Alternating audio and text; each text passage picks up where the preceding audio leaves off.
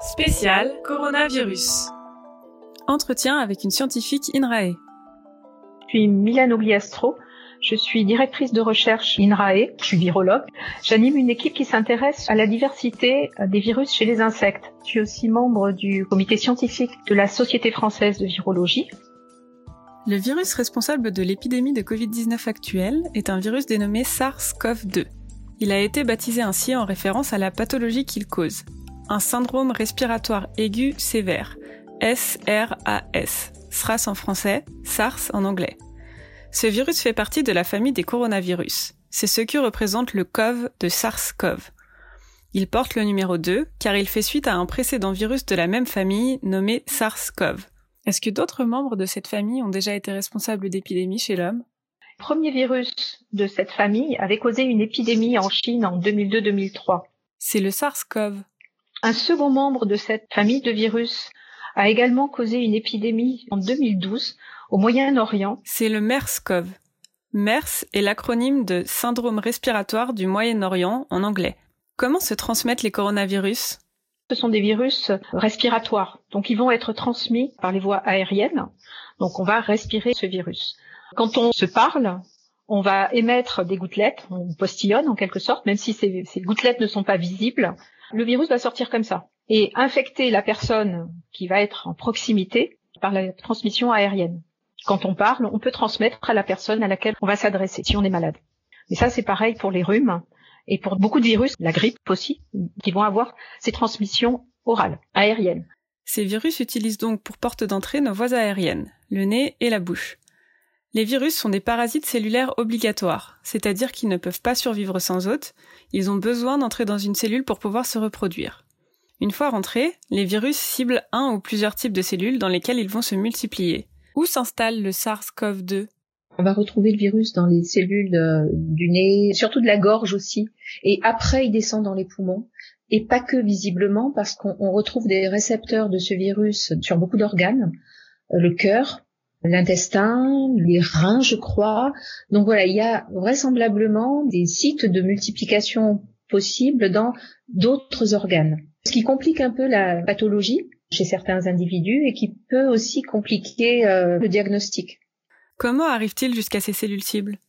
Le virus va devoir passer la barrière mucosale, rentrer dans ces cellules épithéliales, donc les, cellules qui vont vraiment être à l'interface entre le milieu extérieur, l'environnement et notre milieu intérieur.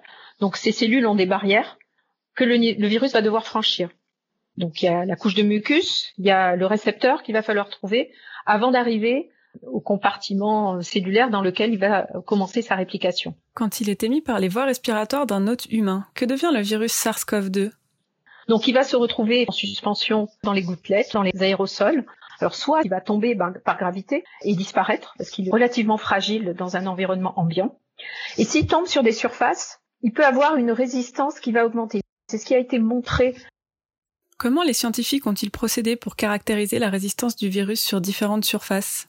Ils ont comparé la résistance de virus qu'on va retrouver euh, soit sur du plastique, sur du cuivre, sur du métal, qui sont en gros un petit peu les objets courants qu'on va retrouver dans notre environnement. Et les résultats ont montré que ce virus qui va se déposer sur ces surfaces va pouvoir garder une infectiosité qui va dépendre de la nature du support. Ceci allait en gros de quelques heures à quelques jours, euh, voire une disparition complète sur le cuivre par exemple. Alors ceci nous donne juste une indication. C'est-à-dire que le virus, quand il va sortir d'un organisme pour euh, en infecter un autre, il va pas sortir forcément tout nu, comme euh, les tests qui ont été réalisés, qui sont essentiellement faits avec des virus qu'on a purifiés et qu'on a déposés sur des surfaces. Euh, ces virus sont potentiellement plus fragiles parce qu'ils vont simplement être recouverts de leur enveloppe. En revanche, un virus qui va être expectoré, postillonné, peut sortir également avec un enrobage de mucus, qui peut rendre la particule virale plus résistante. Vous avez mentionné une enveloppe. À quoi sert-elle? Tous les virus en ont-ils une? Les virus se divisent en deux grands groupes. Il y a des virus nus, euh, ça va être une espèce de coquille de noix euh, faite de protéines qui va protéger l'acide nucléique. Donc c'est ce qu'on appelle les virus nus. Et ensuite on a un groupe de virus qu'on dit enveloppés parce que quand ils sortent de la cellule, ils vont sortir avec une enveloppe qui est d'origine cellulaire Donc ces enveloppes vont permettre au virus de rentrer dans la cellule en faisant fusionner les enveloppes de leur couche protectrice avec la membrane cellulaire. Mais ces enveloppes vont les rendre aussi plus fragiles. Comment peut-on éliminer les virus? La chaleur, la cuisson va les éliminer. Les UV, le soleil, mais ça c'est valable pour euh, tous les virus. Les UV sont nocifs pour le matériel génétique. Ça va abîmer les particules virales et faire qu'elles ne seront plus infectieuses. La particule virale ne pourra plus soit reconnaître son récepteur sur la cellule, soit ne pourra plus rentrer enfin, et se multiplier dans la cellule. On a entendu au début de l'épidémie que laisser ses vêtements au soleil éliminait le coronavirus SARS-CoV-2. Est-ce que c'est vrai? Les UV vont être euh, nocifs pour le virus, donc il y a une explication euh, scientifique et physique pourquoi il faut mettre ses vêtements au soleil. Après, la durée, euh, c'est pas cinq minutes. Il va falloir les laisser parce que tous les UV n'ont pas la même nocivité pour le virus. Et on sait que les rayonnements solaires, c'est une combinaison en gros de trois types d'UV.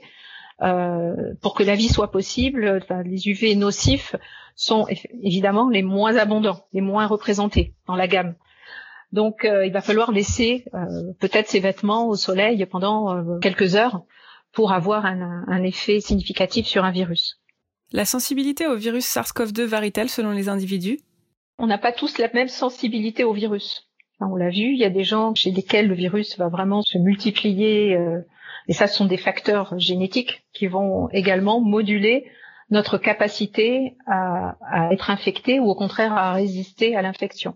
Il y a des facteurs qui sont liés à un état à un moment donné il peut y avoir bah, des facteurs euh, peut-être immunitaires du moment, c'est-à-dire est-ce que on va avoir euh, des pathologies qui vont nous rendre euh, plus sensibles à un moment donné, qui fait que notre système immunitaire va un peu baisser la garde et devenir plus sensible à d'autres infections?